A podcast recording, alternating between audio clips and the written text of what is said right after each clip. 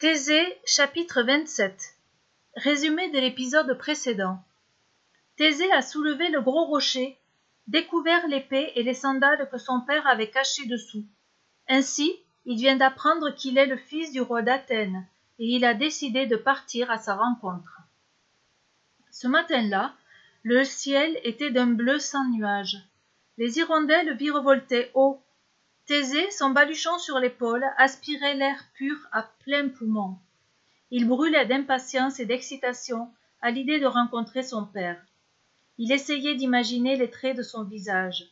Avait-il hérité de lui ses épais sourcils broussailleux? Ou bien ses boucles de ses cheveux? Le jeune homme chantait à pleine voix. Par moments, une inquiétude le prenait. Comment se ferait-il reconnaître? Et surtout, saurait-il se faire aimer de son père? Mais bien vite il se rassurait. Je serai suffisamment brave pour que mon père m'accueille à bras ouverts, se disait-il. D'ailleurs, il n'avait pas choisi par hasard de faire la route à pied. Une scène qui s'était déroulée la veille de son départ lui revint en mémoire. Aétra n'était pas tranquille à l'idée de le laisser se rendre à Athènes par la route. Mon fils, écoute-moi une dernière fois. Même ton père avait regagné Athènes par la mer. Pourtant la route était bien plus sûre qu'aujourd'hui. Tu sais bien que celle qui mène de Trézène à Athènes est pleine de dangers. Je t'en prie, prends un bateau, écoute-moi. Mais Thésée têtu avait secoué la tête. Il partirait seul, à pied, et qu'importe monstre et brigand, il en ferait son affaire. Le sage Conidas avait bien compris la raison de l'obstination de son élève. Thésée, pourquoi tiens-tu tant à faire ce voyage à pied? Pour réaliser des exploits et être sûr d'être accueilli en héros par ton père Se sentant deviné, Thésée avait souri. En quelque sorte, oui, avait-il répondu. Conidas lui avait alors posé les deux mains sur les épaules. N'oublie pas que tu n'es pas le fils de Zeus. Tu n'as pas comme Héraclès des armes fournies par les dieux. Tu ne peux compter que sur toi-même si tu veux devenir un héros. Le jeune homme avait simplement répondu Je ne l'oublierai pas. Conidas avait ajouté En réalité, tu n'as pas besoin d'accomplir des exploits pour être adopté par ton père. Tu as juste besoin d'être toi-même, c'est-à-dire un homme juste et bon. Conidas l'avait serré dans ses bras. Thésée était ému aux larmes, mais ces sages paroles n'avaient pas modifié son projet. En y repensant ce matin-là, Thésée se félicitait de n'avoir pas cédé. Lui qui n'était pas le chouchou des dieux comme Héraclès allait montrer au monde entier ce qu'il était capable. Il marchait d'un pas joyeux et rapide, tant il était heureux et pressé d'arriver à Athènes. Il avait chaussé les sandales de son père et portait son épée sur la hanche.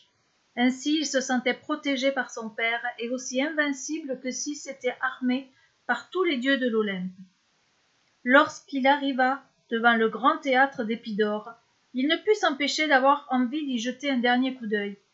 Conidas l'avait souvent amené assister à des spectacles dans ce lieu magnifique. Tandis qu'il s'apprêtait à pénétrer dans l'enceinte, un brigand lui barra le passage. Il avait d'énormes mains couvertes de poils et tenait une gigantesque massue en bronze. Il boitait et son visage couturé de cicatrices était repoussant. Thésée avait déjà entendu parler de cette brute. Il faisait régner la terreur du côté d'Épidore en assommant avec sa massue tous les voyageurs de passage. On l'appelait Corynétès, l'homme au bâton. L'enseignement de Conidas lui revint en mémoire. Ne frappe jamais le premier.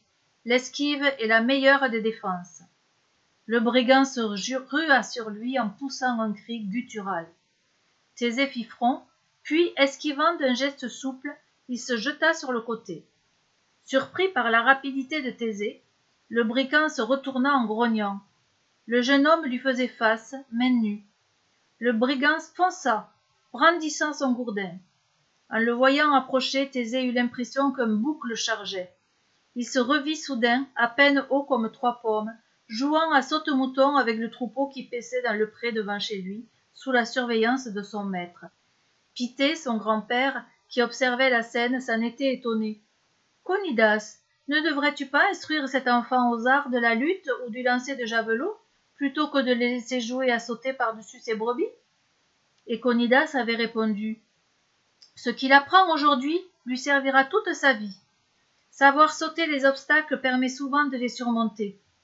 En un éclair, Thésée prit appui sur le dos du brigand et sauta par-dessus. Celui-ci, déséquilibré, s'étala sur le sol.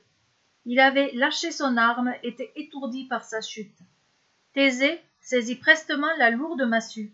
Il allait l'abattre sur son adversaire lorsque les propos de Conidas lui revinrent en mémoire. N'utilise ta force que pour te défendre.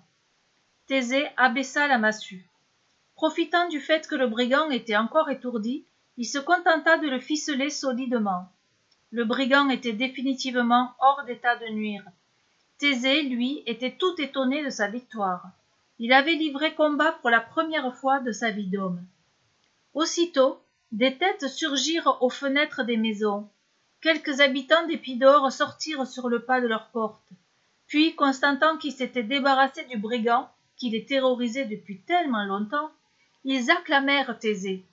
Le jeune homme, ravi, accepta la nourriture et la boisson qu'on lui offrit, se laissa féliciter dignement, puis décida de reprendre la route. En souvenir de ce premier exploit, il partit avec la lourde massue de bronze du brigand sur l'épaule. Elle lui faisait tellement penser à celle d'Héraclès. Prends garde à la truie du Chromillon lui cria une femme sur son passage. Mais Thésée hocha les épaules avec insouciance. Il avait bien le temps de voir. À suivre.